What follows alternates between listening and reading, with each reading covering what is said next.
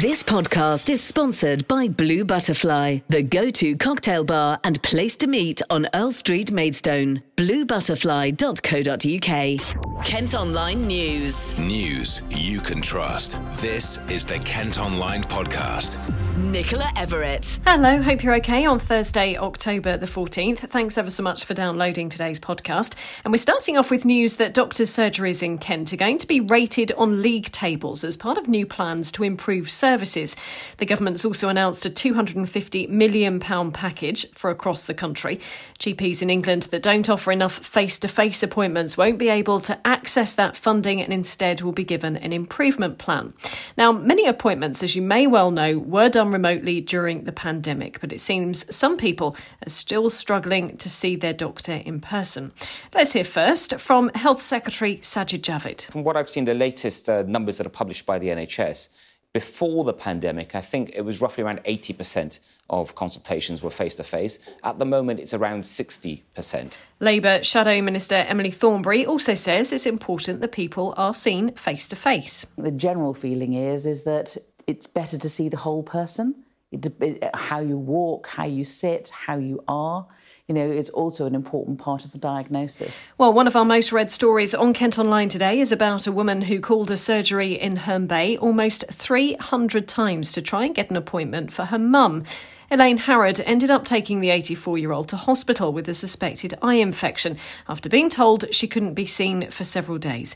She was promptly given antibiotics. But let's hear firsthand what it is like for a GP at the moment. Dr. Julian Spinks is based in Strood and is our resident health expert. By now, um, really, there isn't a reason why people can't be seen other than uh, the workload has gone up very significantly.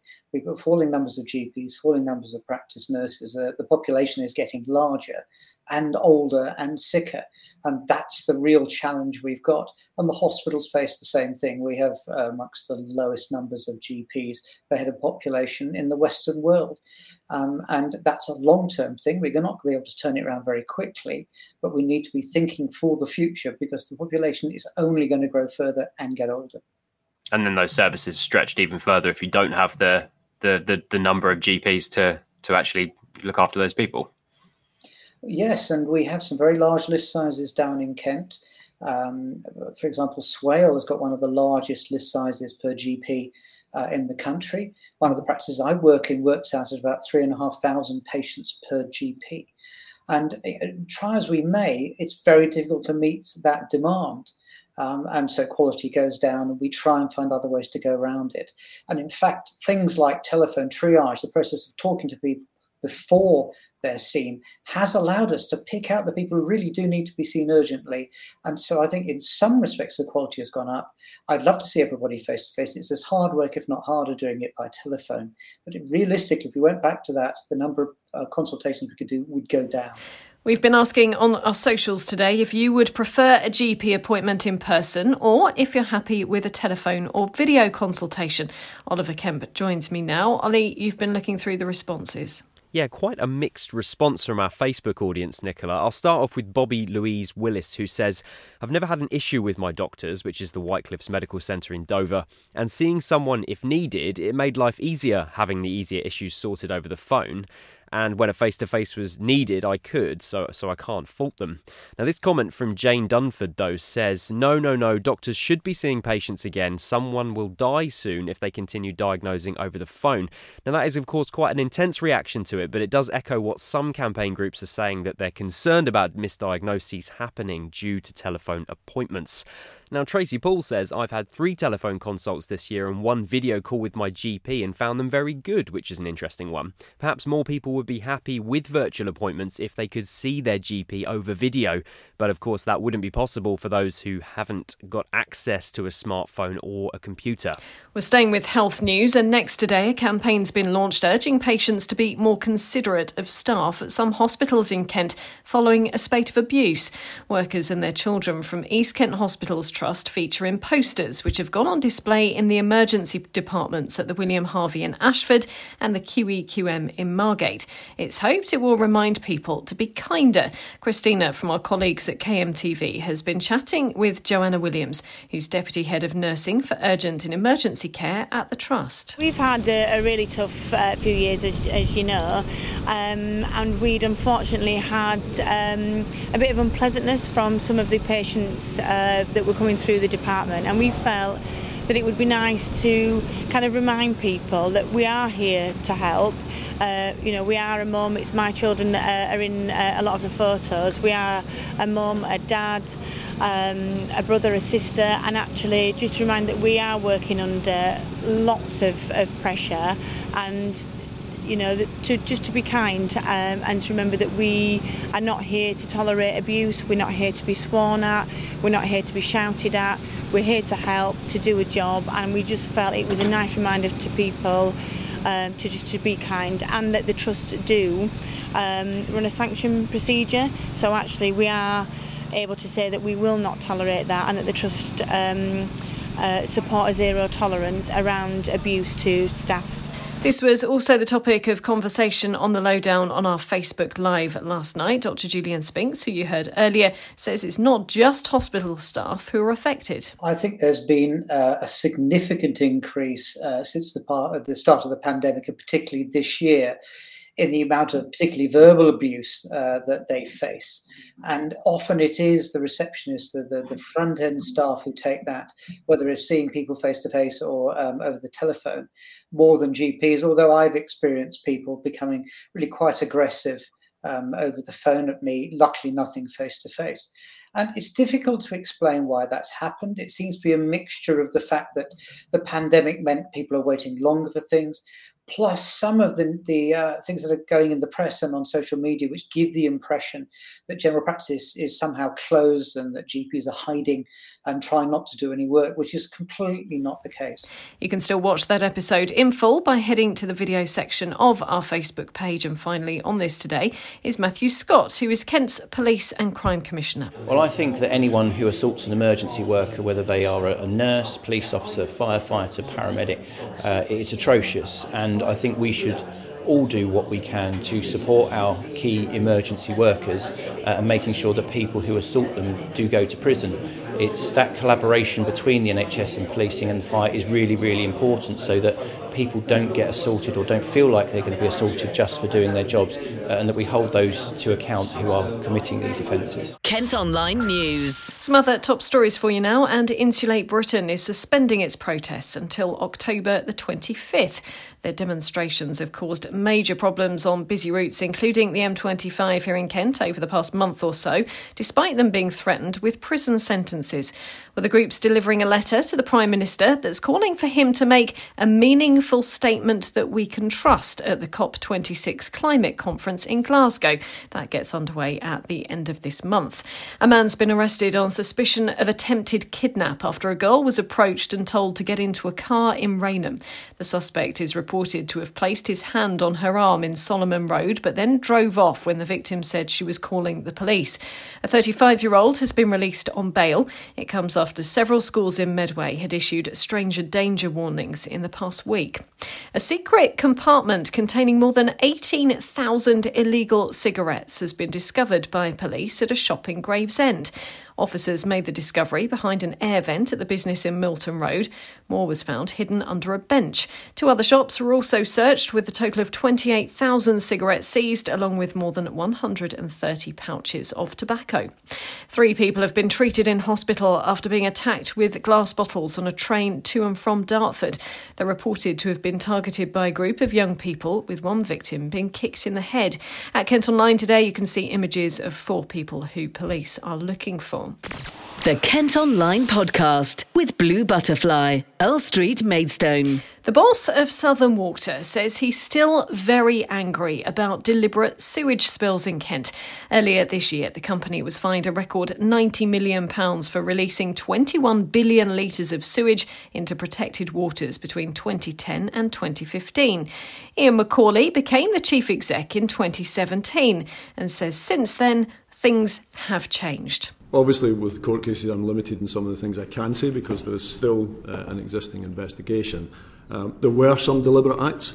Uh, and that's one of the reasons why I, I made the recommendation to the board A, self reporting into the regulators working with them, but very clear with the board that when it did come to court, uh, which was this year, um, that we would plead guilty to all charges because we were.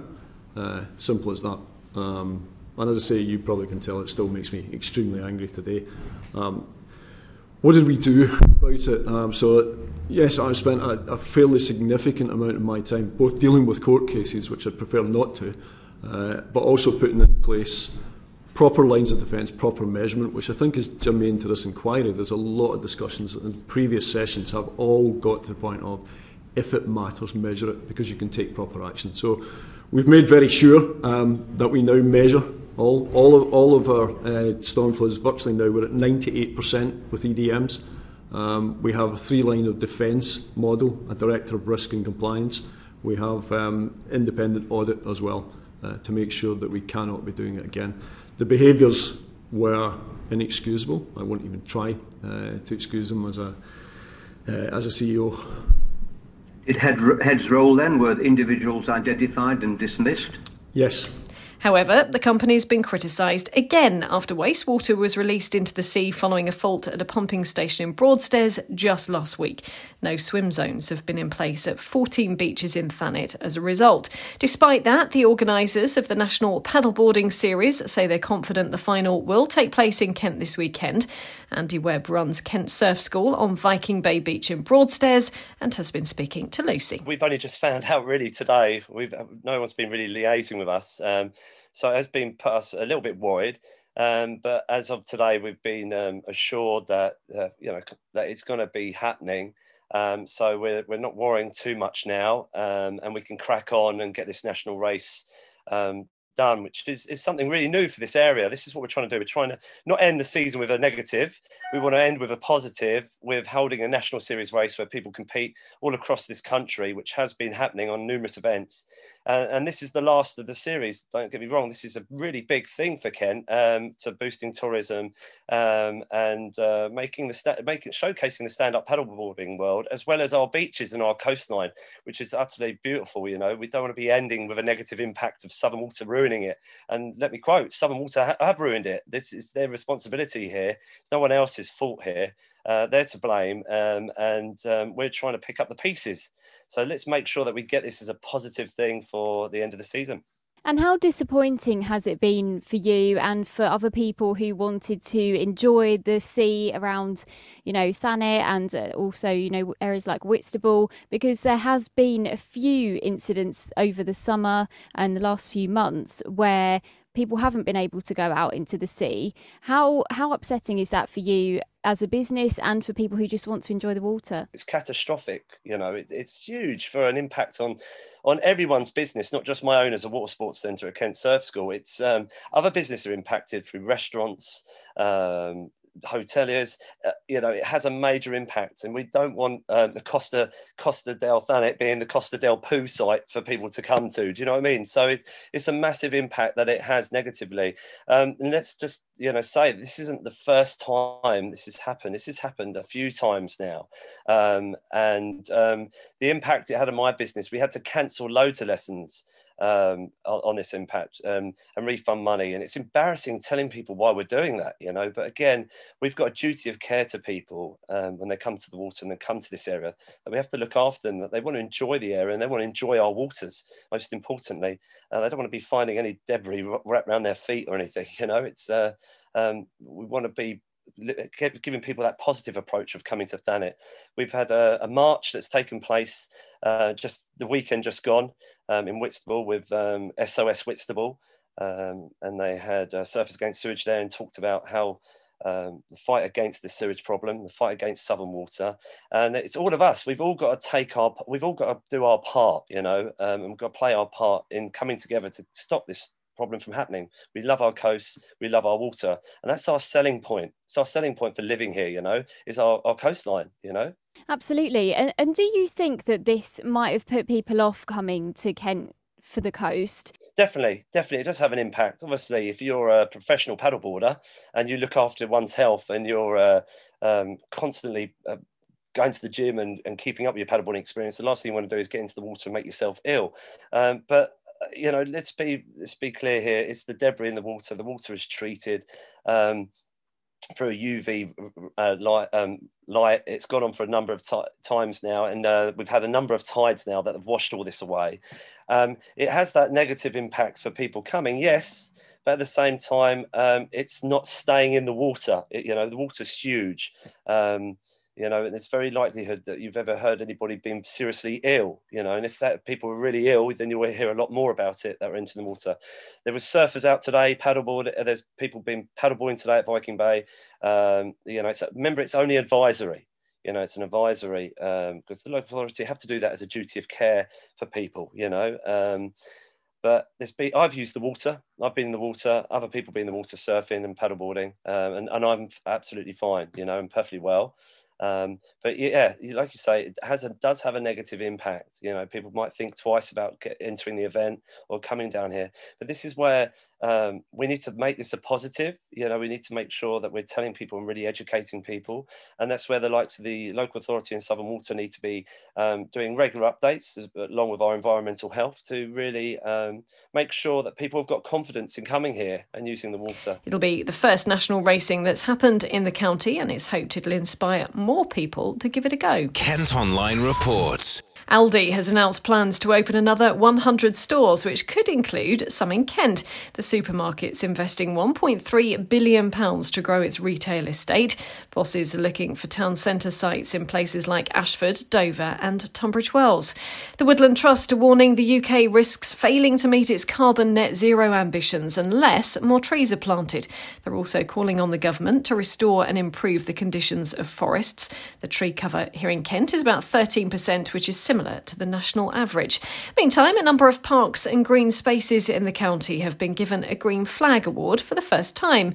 Kearsney Abbey and Russell Gardens in Dover, along with Grove Ferry Picnic Site near Canterbury, are among those recognised for their quality. You can see a full list of Green Flag awarded parks across the county at Kent Online. Food vouchers will be provided for children entitled to free school meals during this October half term. Families will get £15 per pupil to use in supermarkets and local shops. The Council's funding the scheme with government money to support vulnerable households over the winter as the country continues to recover from the pandemic. Folkestone College has become the first in Kent to be listed as Makaton friendly. Staff have been trained to use the language, which is based on symbols and hand gestures. It's hoped it'll help the supported learning students with communication inside and outside the classroom. Australian swimmer Chloe McCardel says she broke the world record for crossing the English Channel even though she was struggling with a chest infection. She completed her 44th swim between Kent and France yesterday, but the 36 year old says she felt nowhere near full strength. I haven't been sleeping for the last week. I've been up nights coughing, so sporadic sleeping. I've been averaging about two and a half hours a night. I was concerned about my energy levels today. It would have been a struggle if the if it was choppy today. It was a bit lumpy. An incredible achievement, and she's hoping to inspire more girls and show that anything is possible. And finally, at Kent Online today, you can see how a Sittingbourne family have transformed their front garden into a haunted house for charity. For the fourth year running, the Amys, who live in the Finches off Highstead Road, have created a large Halloween display. It's made up of five spooky scenes with animated props and jump scares, and it will open to the public tomorrow. The family's asking for donations to the Autism Apprentice. Well, that's all for today. Thanks ever so much for listening. Don't forget you can follow us on Facebook, Twitter, and Instagram. Plus, you can subscribe to the IM News app. That will give you access to all KM Group newspapers. To do it, just head to kentonline.co.uk forward slash subscribe. News you can trust. This is the Kent Online Podcast. This podcast is sponsored by Blue Butterfly, the go to cocktail bar and place to meet on Earl Street, Maidstone. BlueButterfly.co.uk.